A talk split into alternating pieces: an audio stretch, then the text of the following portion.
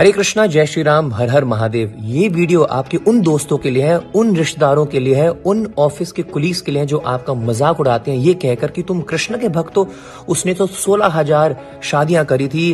अबे चपड़गंजू, अपने शास्त्रों को पहले जान ले। आज छोटी दिवाली अगर मना रहे हो, नरका चतुर्दशी का दिन है आज। क्यों है? क्योंकि आज के दिन ही भगवान कृष्ण ने नरकासुर नाम के एक राक्षस को मारा था, जिन्होंने 16,000 कन्याएं, जो राजाओं की कन्याओं को चुरा लिया था, कैद करके रखा हुआ था।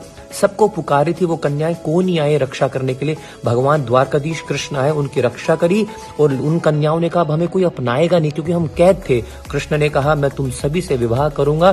द्वारका की रानियां बनाया कृष्ण ने कहा कि मैं गालियां खाने को तैयार हूं, बेइज्जती सहने को तैयार हूं, लेकिन आप सबकी सुरक्षा मैं करूंगा। ये है कृष्ण आपके लिए, जिन्होंने 16,000 कन्याओं को रानी बनाया आज के दिन ही, नरका चतुर्दशी के दिन ही। जी के डी।